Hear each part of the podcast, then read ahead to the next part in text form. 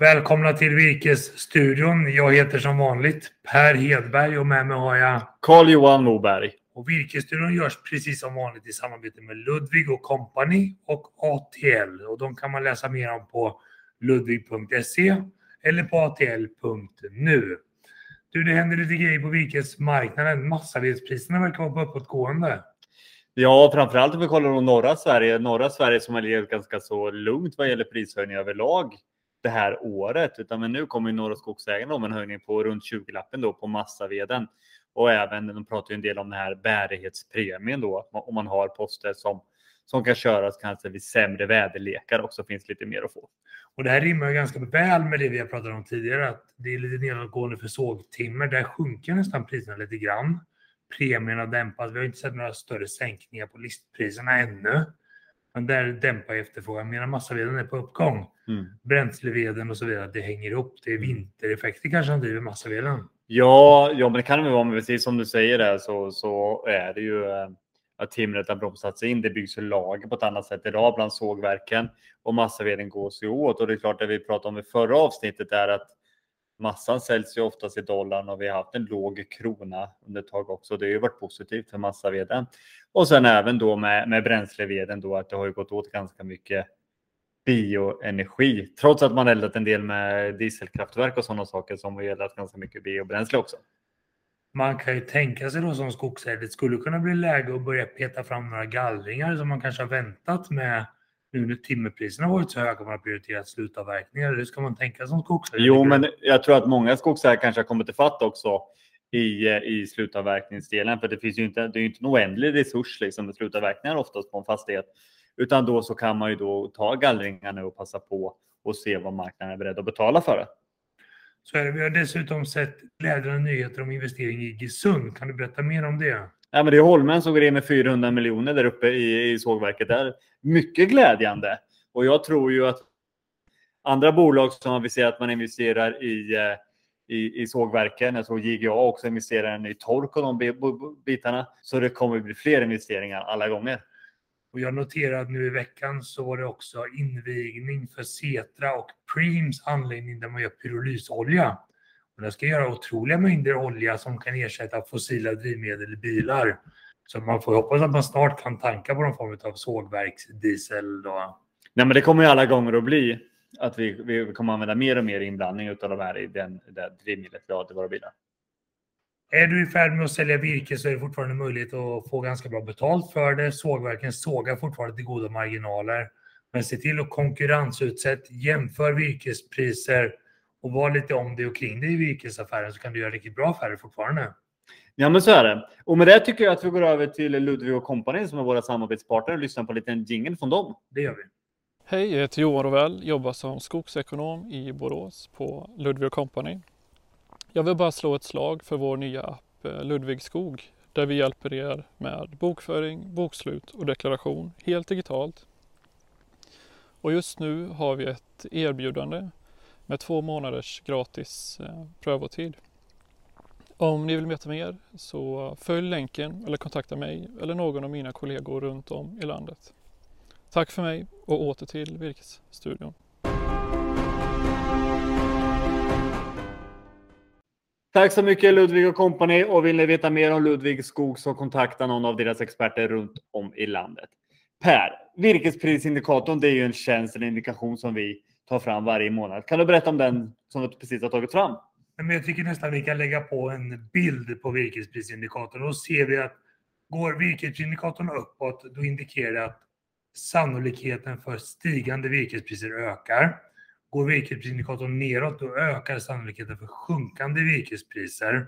Så det är en framåtblickande indikator som ger en bild av omvärlden.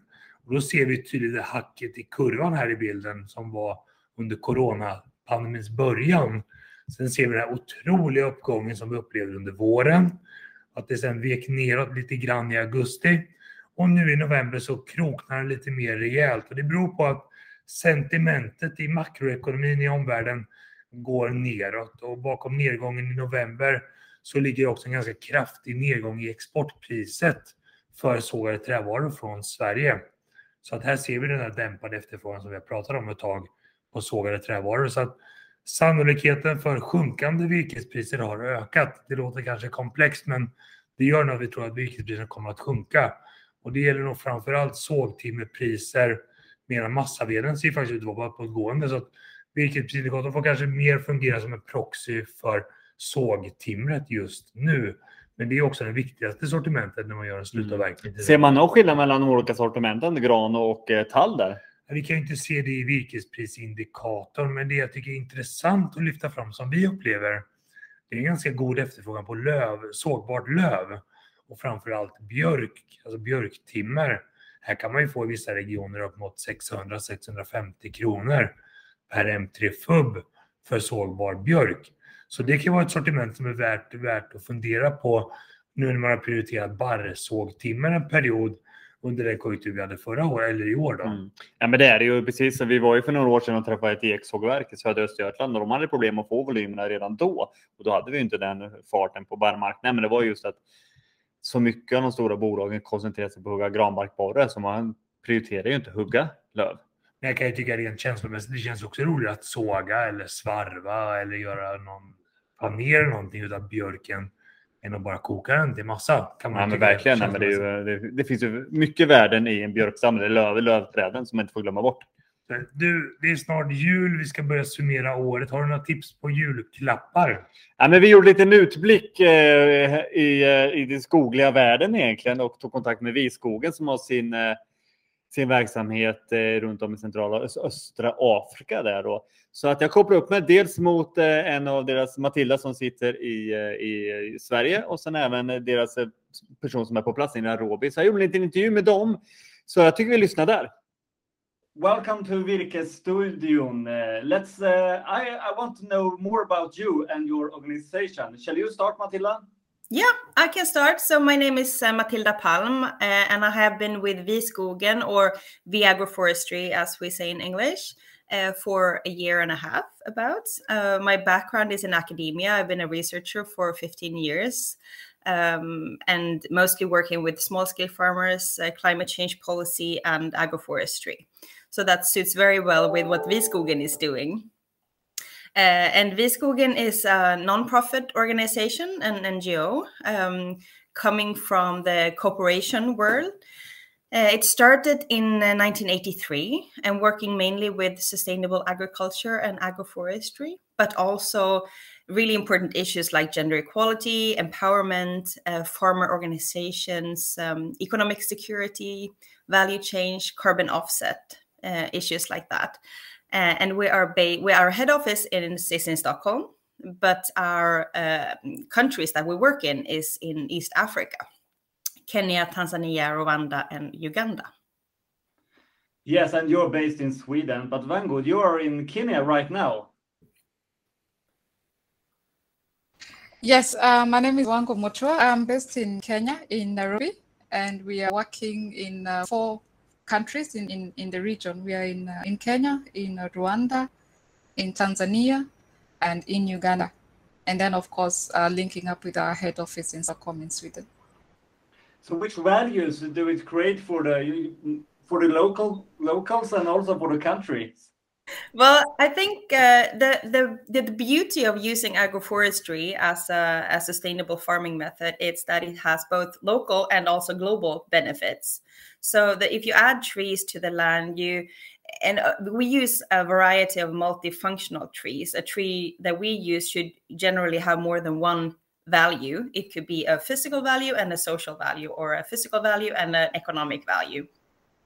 Uh, so you have the physical benefits of adding trees to the landscape. And if you talk about a landscape such as East Africa, where you have a high pressure on the land, you have high degradation, there are these intense rains that comes, and if the land is exposed, you will have the topsoil uh, just run off so if you add trees to the landscape, you will fixate the land, the, the soil.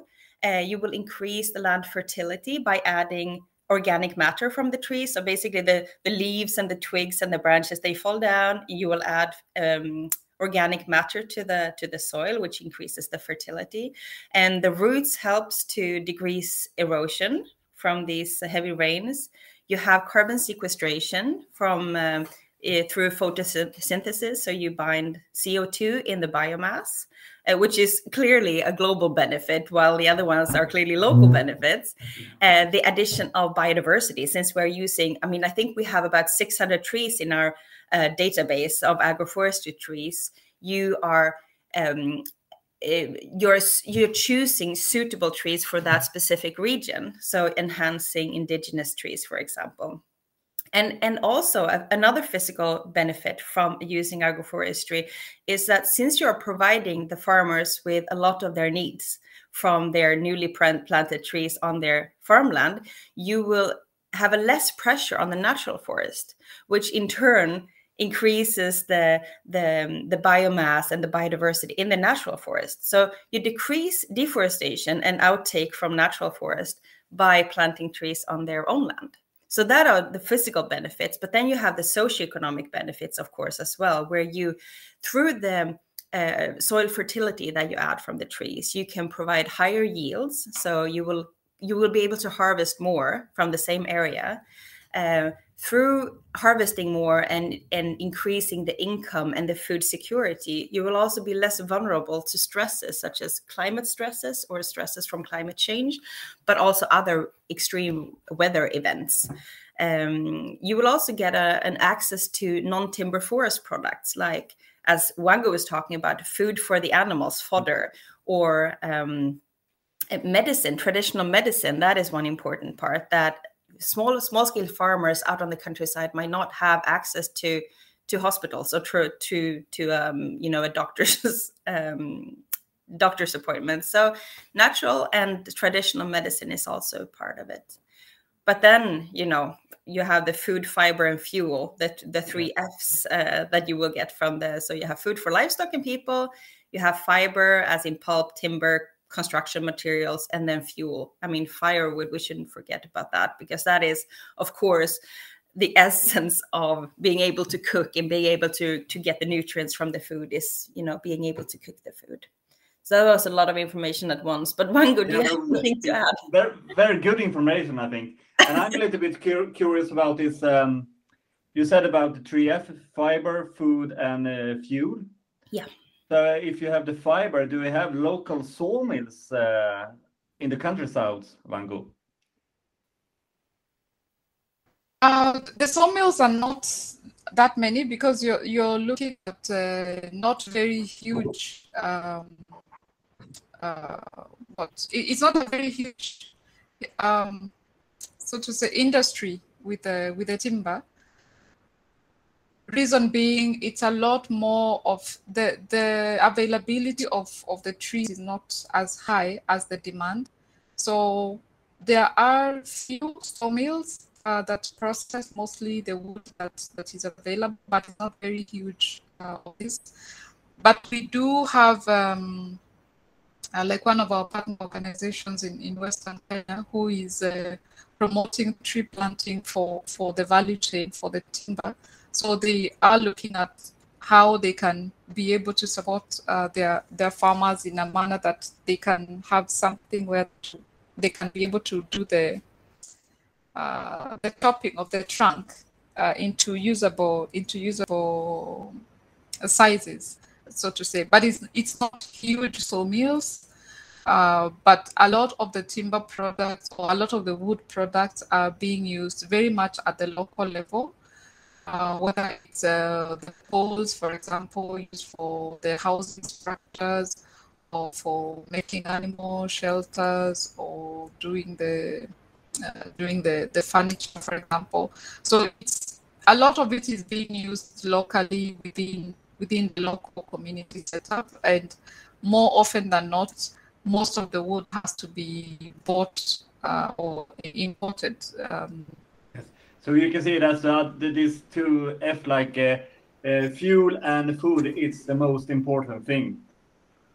I think Wango explained it uh, really, really well. And of course, there are small communities. I mean, we work in the countryside, so um, there are small most of our farmers don't have a, a, lot of land so if you have less than one hectare i mean one 100 meters by 100 meters yeah. You cannot produce even if you would plant all of that with tree which is of course nothing we recommend since we want to have this holistic way where we incorporate many uses. Even if you would plant all of it, you wouldn't have enough timber for to you know sustain a big sawmill. So it's more like uh, maybe um, like we had had here in, in in Europe before. You know those local small sawmills that you have on the farm.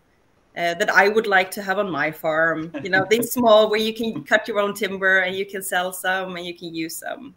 One more thing that I think is really important and that we think we should remember when we talk about the three F's the food, the fiber, the fuel one thing that agroforestry is also doing is cutting the amount of time people need to spend on collecting things.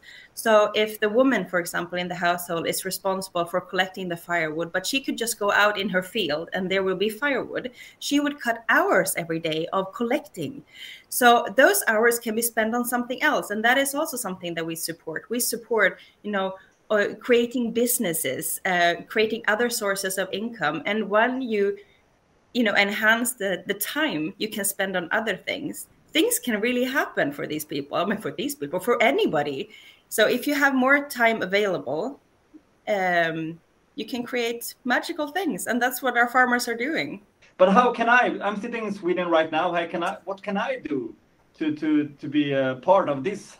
Oof, you you can definitely be a part of this. This is a collaboration between people in Sweden, people everywhere, and our farmers in Africa. So we are offering many ways to support us and to be part of this um, this creation of uh, agroforestry forest, or what you can say. So you can go into our website and you can uh, purchase a tree. You can purchase a tree as a gift for someone, and it's a it's a present that will grow basically will grow with yeah. time.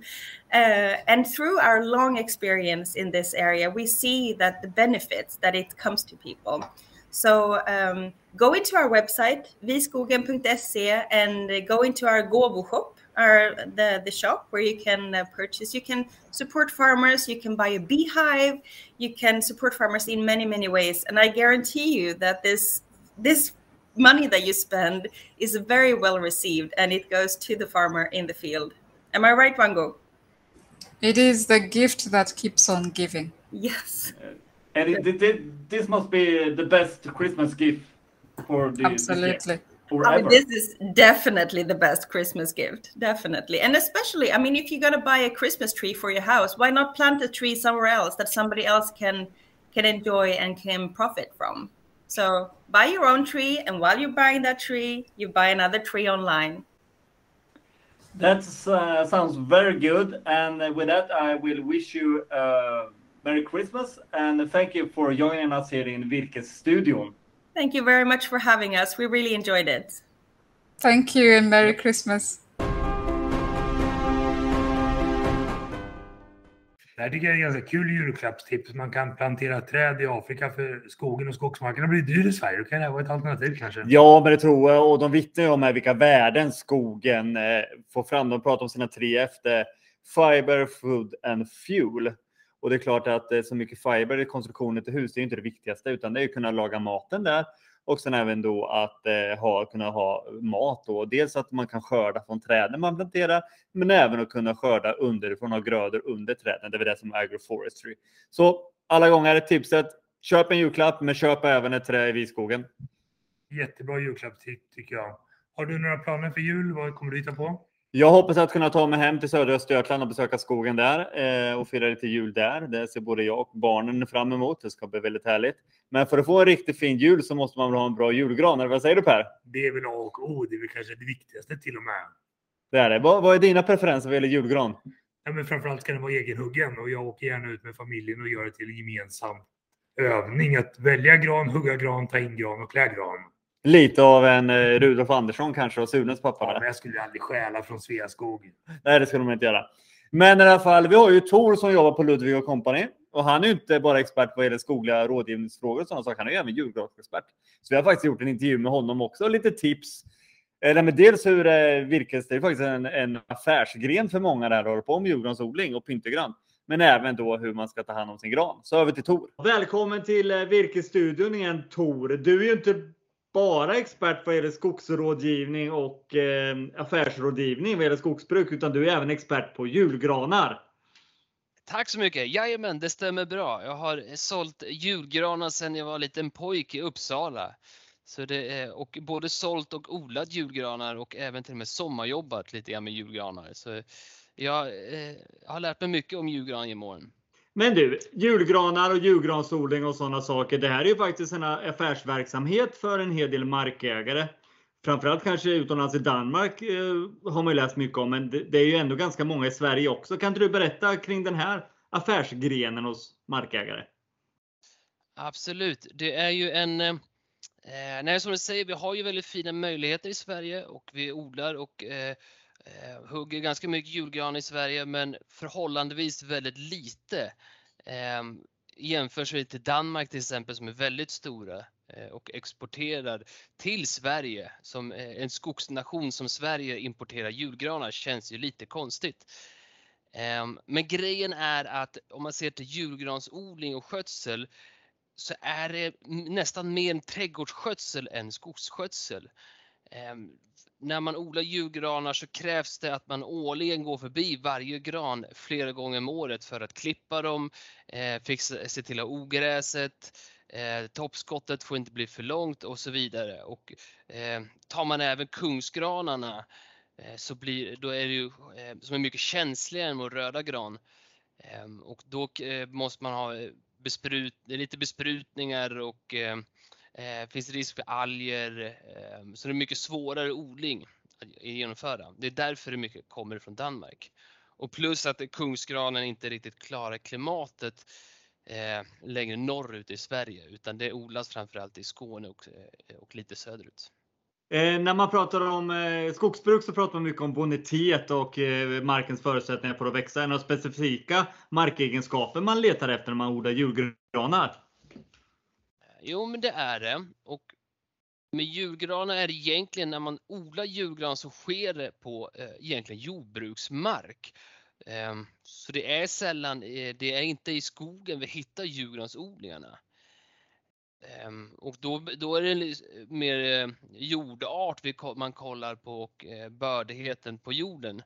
Ehm, men det finns eh, fina möjligheter att odla julgran även i skogen på hyggen och liknande ser man då till den rödgranen då, som, eh, rödgran, den vanliga svenska julgranen som man handlar eh, kring jul, det är ju den röda granen som vi har i hela landet. Så till ett sätt så klarar den sig överallt och vi kan ju hitta den i skogen. Eh, men man får komma ihåg att eh, man måste klippa granen framför allt. För den, eh, sticker toppskottet iväg så blir det en gles gran och då andelen fina granar går snabbt ner. Men alltså rent, för jag, jag tror jag har varit på en plantage som har sett nästan som en, en maskin med häcksax som klipper runt granarna och sådana saker. Man kör över dem. Men det mm. funkar alltså, man kan klippa alltså toppskottet och sen så bildas ett nytt grenvarv i slutet av där då, vid, vid klippsnittet. Eh, på rödgran så funkar det. Då kan man klippa hur som helst egentligen.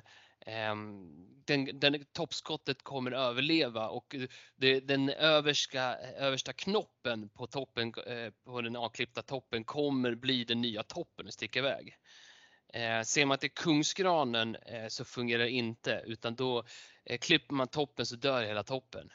Så där finns det antingen så får man använda en liten tång som specialgjord tång som reducerar tillväxten. Den klipper inte av toppen men den reducerar den. Eh, alternativt som kanske är det vanligaste är att man använder någon kemikalie eh, eh, för att ta toppen. För att hämma dess tillväxt. Kan man titta på om vi pratar lite ekonomi kring det finns det någon, några siffror på egentligen vad man omsätter? Vad julgransodlingen i Sverige omsätter på ett år? Nej, det finns det inte. Vad jag känner till finns det inte utan det är ju eh, julgransbranschen är ju förhållandevis liten i Sverige. Eh, I södra Sverige så finns en odlarförening eh, men det är en ideell förening eh, där det inte finns någon som eh, jobbar, eh, eh jobbar med det utan det är eh, ideella aktörer i ledningen i styrelsen. Ser man till motsvarande organisation i Danmark så har de eh, ja, fyra, fem stycken heltid anställda nästan. Så där ser man en helt annan bransch och ekonomi bakom det. Och de har ju siffror och liknande för sin odling i Danmark. Men i Sverige så finns det inte på samma sätt. Mm. Mycket prat om julgranar nu, men pyntegrönt är ju också en, en, eh, en, en viktig del alltså till kransar och sådana saker. Odlar man även det i Sverige? Ja, det gör man. Och eh, det är ju framförallt till, eh, ja, till kransar, julen, men framförallt till allhelgona. Ehm, till, till gravarna. Eh, och det odlas mycket i Sverige och det är i Skåne återigen. Och det är väl de stora markägarna i Skåne som odlar det här i egen regi eller tillsammans med en samarbetspartner. Tack Tor för lite förklaring kring hur den här affärsformen bland julgransodlare i Sverige och i, i Danmark kanske då framförallt. Eh, men du som är expert då, kan du inte ge oss några tips då för att få den där fina granen att hålla längre än till juldagen? Ja, absolut. Um, jag brukar säga steg ett är ju att välja eh, rätt gran. Eh, välj en, eh, gärna en närproducerad gran eh, för då vet du ofta att den är huggen är eh, färskare. För det är det som mycket handlar om att välja en färsk gran som, som så färsk gran som möjligt. Ehm, och vill man av gransorterna rödgran, kungsgran, vill, vill, så är det kungsgranen som garanterat barrar minst. Men väljer man en rätt eh, rödgran så kommer den hålla hela julen och inte barra så mycket. Och då handlar det just om färskheten. Men även kanske att man kollar på barrmassan. Eh, och då tänker jag mig liksom eh, Vissa granar, oftast eh, importerade från Danmark eller de stora odlingarna, de klipps väldigt tätt så att det blir väldigt täta granar. Då blir det en väldigt stor barrmassa och då kommer det ju naturligtvis barra mer. När man väl valt ut sin gran så ska man ju välja eh, när man tar hem den ska man försöka ta in den stegvis in i värmen. Eh, och det menar jag då att undvika att chocka granen. Eh, och det är speciellt eh, ju kallare ute, eh, utomhus, eh, ju större blir chocken när du plockar in den.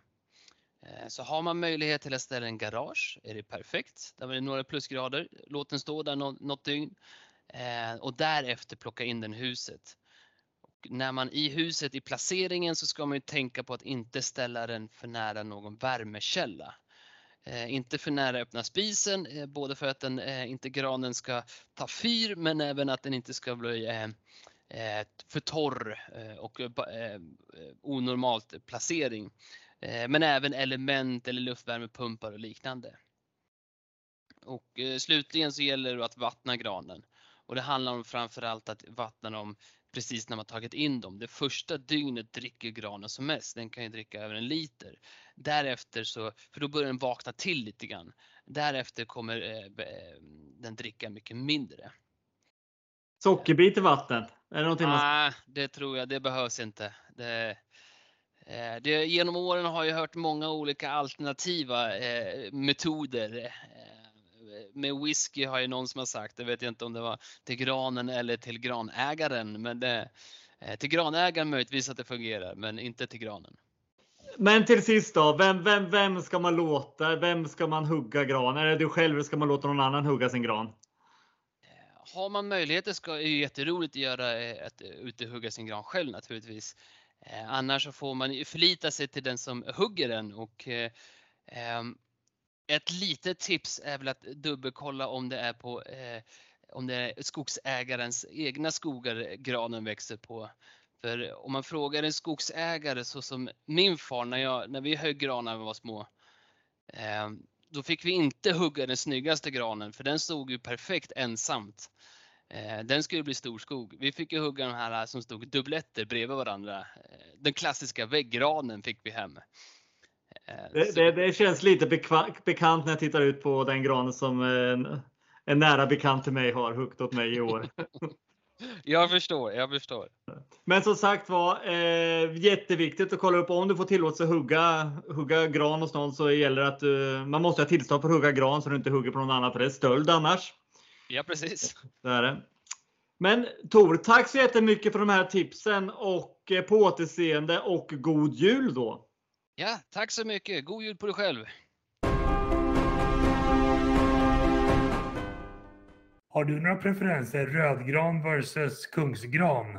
Nej, jag är ju, det är ju, det är ju röd gran som jag För vill det ha. är lite småborgerligt med kungsgranen då. Va? Nej, men jag tycker väl att eh, det känns som att det är mer genuint med en, en röd gran. Alltså en klassisk Jag är- svensk gran. Jag håller med, jag är också uppvuxen med röd gran. Men med det tycker jag vi tackar för idag. Läs virkesprisindikator, gå in på virkesbörsen, jämför virkespriser. Och är det dags att sluta verkla och gallra, se till att ta in anbud från alla potentiella köpare och gör en riktigt bra affär av dina avverkningar. Och med det tycker jag vi tackar för idag Carl-Johan. Ja, men det gör vi. Tack så mycket. Hej!